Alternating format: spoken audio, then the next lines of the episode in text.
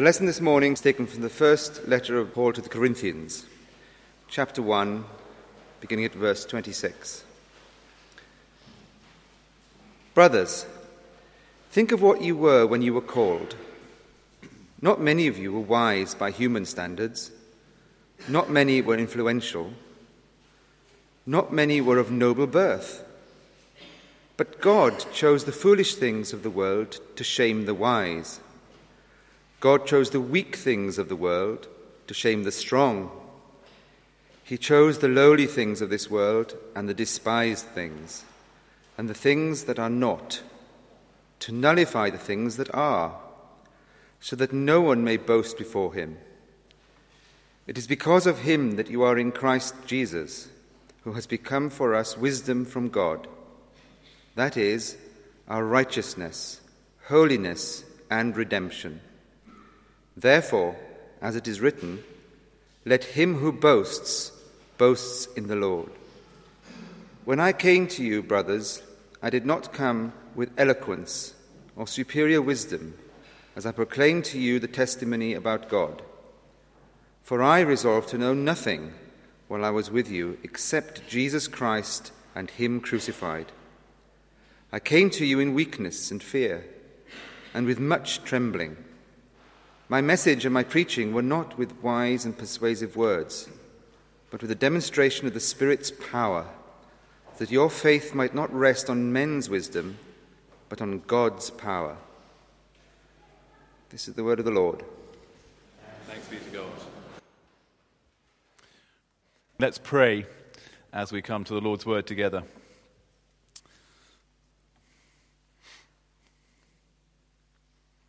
As it is written, Let him who boasts boast in the Lord. And Father, that is our prayer this morning, that as you speak to us through your ancient yet ever contemporary word, uh, that uh, Christ would be our boast, would be our cornerstone would be the one on whom we rest and rely, in whom we seek life in all its fullness. May his greater glory be our goal. For his sake. Amen. Well, we live in a society that um, loves to, uh, to categorize, of course, that loves to rank people. And uh, one thinks of the advertisers, you know, they have that sort of scheme, don't they, where they classify people, you know, either A's or B's or C's, depending on you know, your background, your uh, university education, your influence, your income, whatever it might be.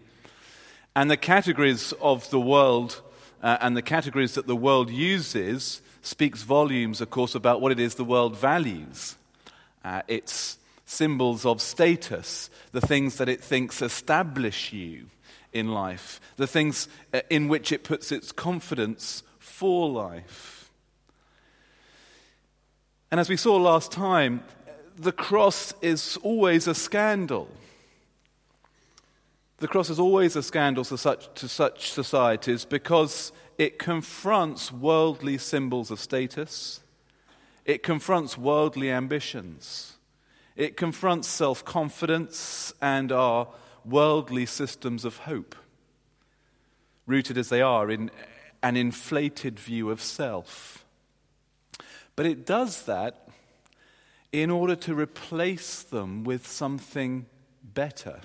It does that in order to replace that fragile, false confidence and hope and life that the world offers with something altogether more substantial.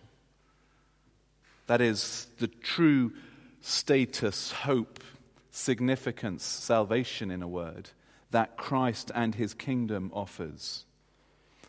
But one of the problems that Paul is addressing in Corinthians is that the Corinthian church is still enthralled to the values of the world. Uh, the world out of which it was converted and which surrounds it. And it's damaging them. It's damaging them spiritually, and that's playing out in all sorts of social divisions and problems. And Paul has confronted them by holding up the cross as the antithesis of worldly values. And now, what he does in verses 26 to 31 is he carries on that theme. Having held up the cross, he now holds up a mirror. You see that as uh, Robert read to us? And, he shows them how they themselves reflect God's subversive wisdom and values.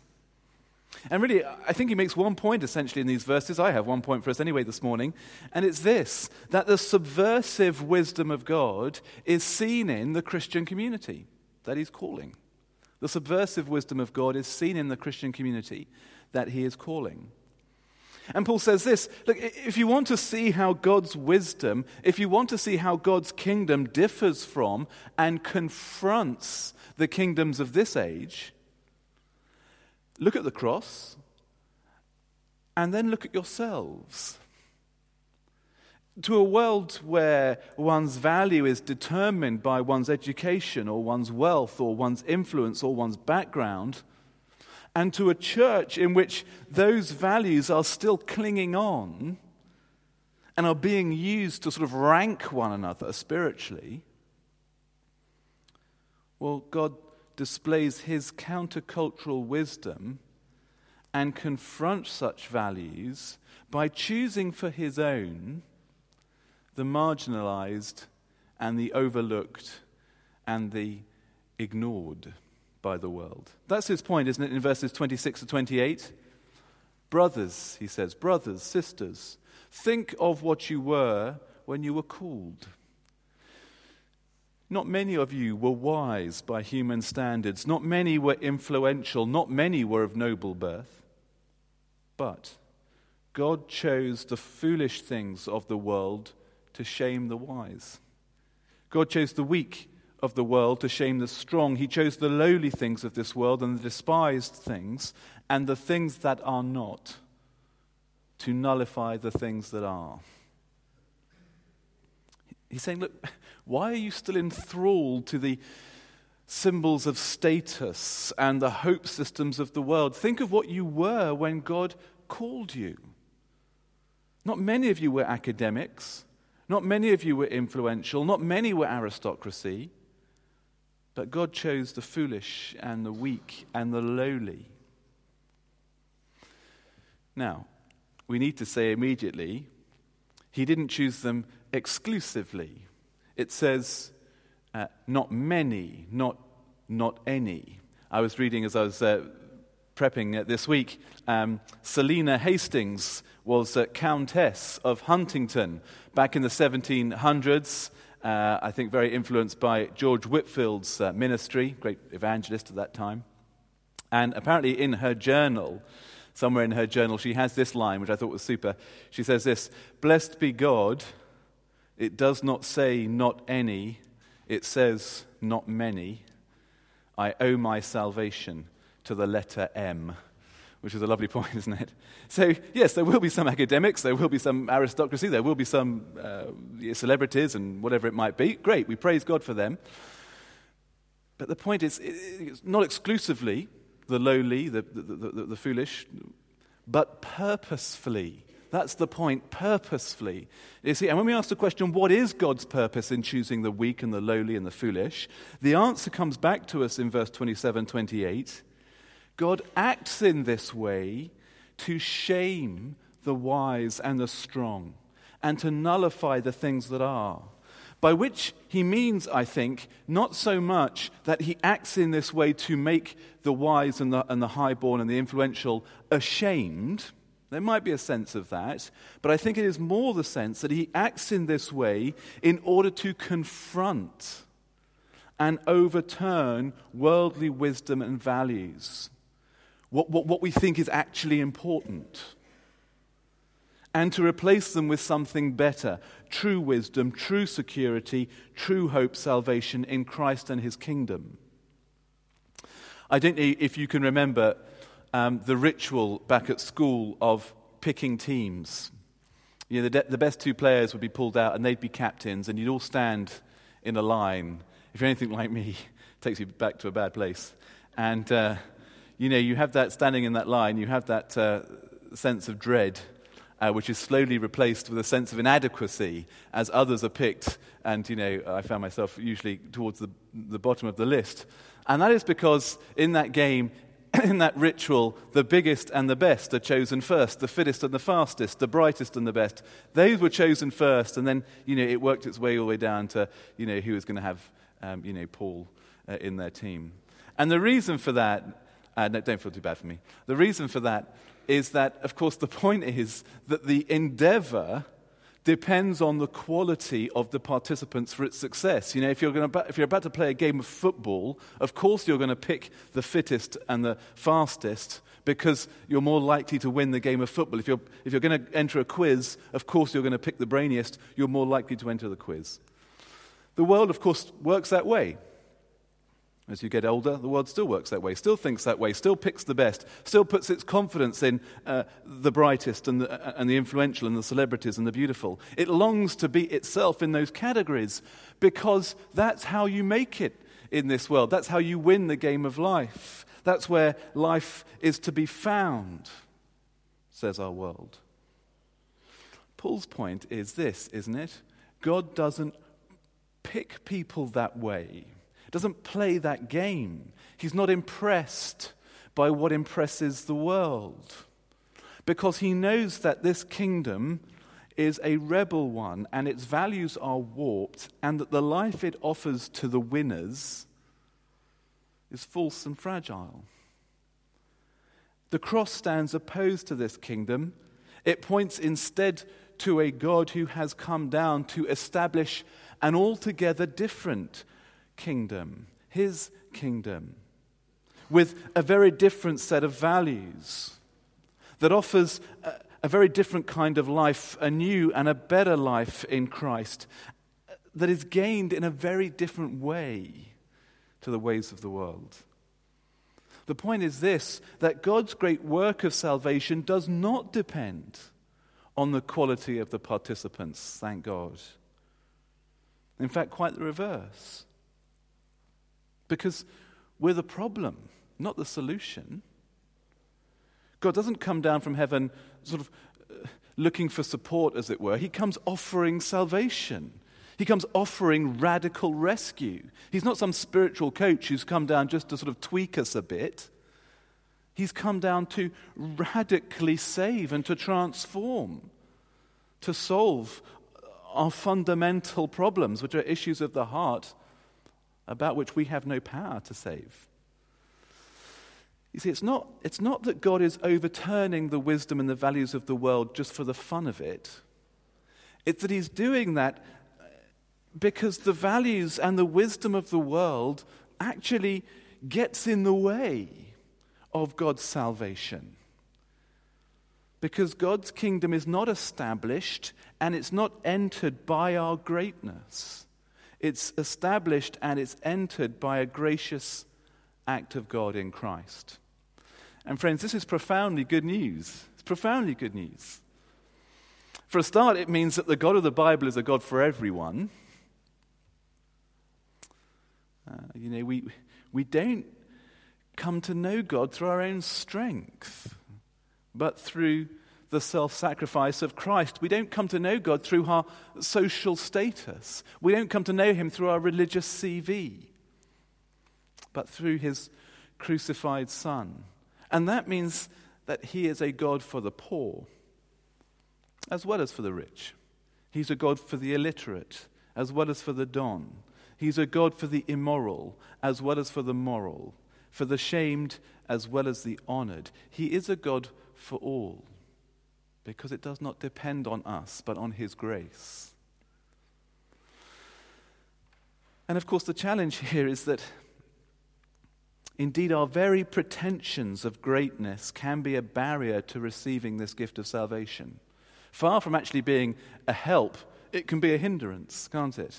You know, those things that the world values, influence and celebrity and brains and beauty and all these sorts of things, can bring us a status and a life in this world that, though false and fragile and fading away, is actually very attractive and powerful, plays well to our self centered natures. And it can so often close the hearts and minds to the offer of life in Christ, who alone offers the forgiveness and the life that we need. I think of the Apostle Paul. Remember, he writes to the Philippians, where he, he lists all those sort of great social advantages he has, you know, being circumcised on the eighth day of the tribe of Benjamin, you know, just wonderfully well brought up and all these. And he says, I now consider them what? He says, I consider them rubbish compared to the surpassing greatness of knowing Christ. They had no benefit in helping him come to know the Lord. In fact, they could have been a hindrance if he'd put his hope in them.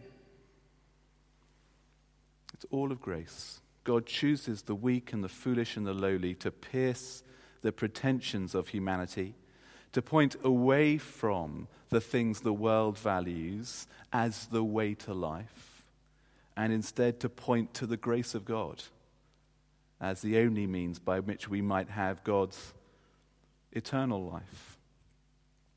And Paul is saying, isn't he, to the Corinthian church and to us, why do we laud these values? When they're of no value in obtaining God's kingdom and indeed so easily stop people from entering God's kingdom. And it's worth pausing at that point and asking ourselves are we still in thrall to the world's values? It's interesting, isn't it? I, I, was thinking as I was preparing this, you know, why do we so often parade Christian converts who are celebrities or athletes or academics? Now, don't, don't, don't mishear me. We rejoice when folks such as that become Christians. We, we rejoice when anyone becomes a Christian. But why do we so often parade those types of converts? You know, are we more, in our heart of hearts, you know, are we more delighted when somebody like that becomes a Christian than when, you know, Joe Bloggs or whatever becomes a Christian? Is it because we somehow feel more encouraged by their conversion? you know, more sort of justified. Oh, you know, Christianity might be right because, you know, Professor so and so has become a Christian, or, you know, this gold medal winner has become a Christian. Why, why do we think like that? Is it because in our heart of hearts we still value what the world values? Still rank people as the world ranks them? Still considers what the world considers impressive, impressive? Do we still play the world's game? God chooses the foolish and the weak and the lowly. Verse 29 so that no one may boast before him. You see, God has acted in the cross and in his calling of a people to confront worldly self importance so that we will make, when it comes to salvation, little of ourselves and much of Christ. That's the point. Little of ourselves much of Christ. There is nothing in us that marks us out as more worthy of God, as more attractive to God than anyone else. That is the point that God is reinforcing by choosing the foolish and the weak and the lowly. It's all of grace. It's all of grace. And the moment we start boasting in ourselves, you see, the moment we start relying on ourselves, depending on ourselves, rooting our confidence in ourselves is the moment we either well, we go one of two ways. On a good day, we, we, we, we boast in ourselves, we go, we go down the road of pride, and on a bad day, we go down the road of despair. And both of those make little of Christ, don't they? Because if we go down the road of pride and look to ourselves and, uh, and root our confidence in ourselves, we're saying to Christ, actually, I don't need you as Savior in this area of my life or whatever it might, I can save myself. I can find life for myself. If we go down the road of despair, well, again, we're making little of Christ because, again, we're saying, I'm ignoring you as Savior. I can't be saved. What I've done is too great for your blood to cover. Well, no, that makes little of Christ. He can save all graciously.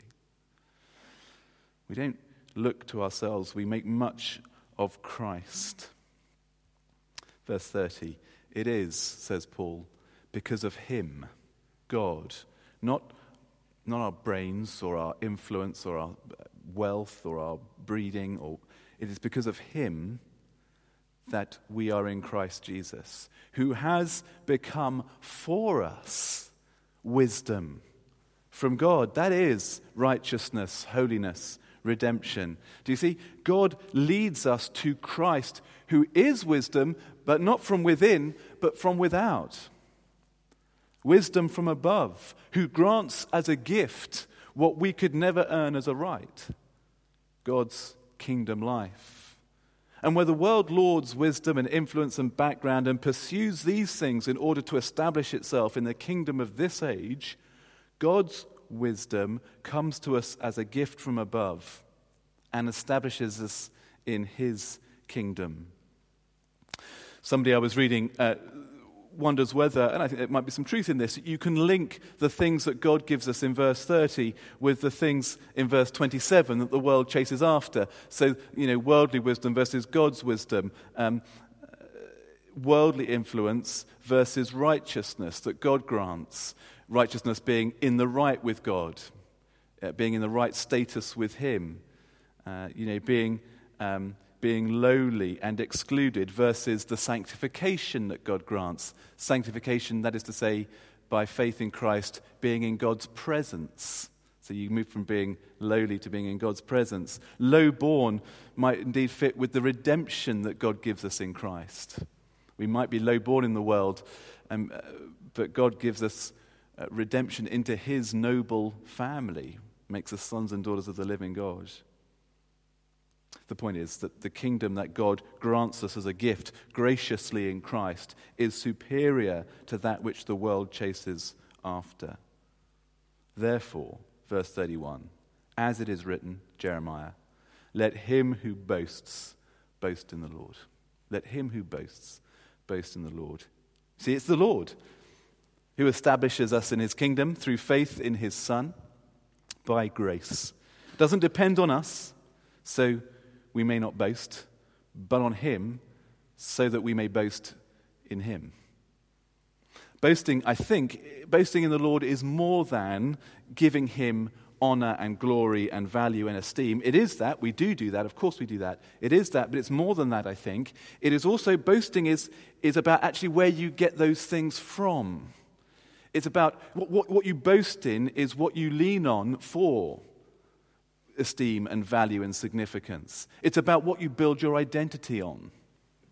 Let him who boasts, in other words, let him who's looking to build their identity, build it on the Lord.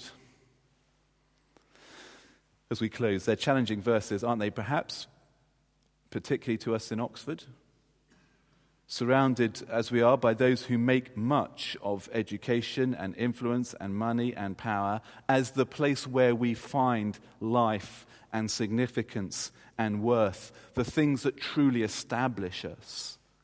That's the sea we swim in, it's the sea we were saved from. And that is the water, if you like, that still clings to us. And these verses beg the question what or who are we making much of? God's design in salvation is that we would make much of Christ. That is the road to being established in His kingdom. His glory is our goal. What does that look like? Well, it looks like no pride in success. Many of us here uh, will be, uh, or might be successful in the world's eyes. Uh, we take no pride in that. That is good, but we take no pride in that. We don't despise it, but we thank God for it because it's from Him and of Him we respond to it with thankfulness, knowing that God has put us in whatever position of influence we might have to serve Him and others. We are quick to turn any plaudits we might receive into praise to the Heavenly Father and to seek to further His cause. We won't take pride in our success, neither will we despair in our failures. Making much of Christ means coming to Him quickly as Savior, confession, and grace.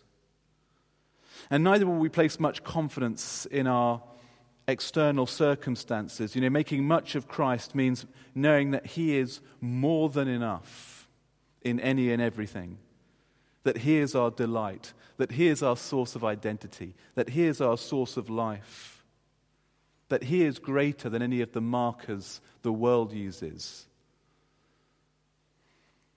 It means not making too much of our grades or our career or our reputation, not resting on them, not building a life on them, not leaning on them, but rather looking to Christ as the source of our value and our identity and our hope and our life. We make much of Him. I close with those words, in fact, from Jeremiah that Paul quotes. This is what the Lord says Let not the wise man boast in his wisdom, or the strong man boast of his strength, or the rich man boast of his riches, but let him who boasts boast about this, that he understands and knows me. Ultimately, life is not about my resume, it's not about my reputation or my riches, it's about Christ. And we are to make much of him, for he is the true source of life. And life is found in knowing him and trusting him, knowing that in all things he is more than enough, knowing that our search for self satisfaction and self promotion before God is a fool's errand and turning instead to the one in whom we discover all the blessings of God, gift wrapped and graciously offered. Let's pray. Let him who boasts, let him who boasts, boast in the Lord. Father, we thank you for these words. We thank you you have seen fit to have them written down and passed down to us for our good, and we pray you'd work through them by your Spirit to minister to us as we have need. May Christ be our boast, regardless of our background, our situation in life, regardless of what the world thinks of us. May we cherish more what you think of us. May we know that our life and our significance is found in Christ, that He is the source. May we lean on Him, rest in Him, make much of Him, so that He is glorified above all. In His name we pray. Amen.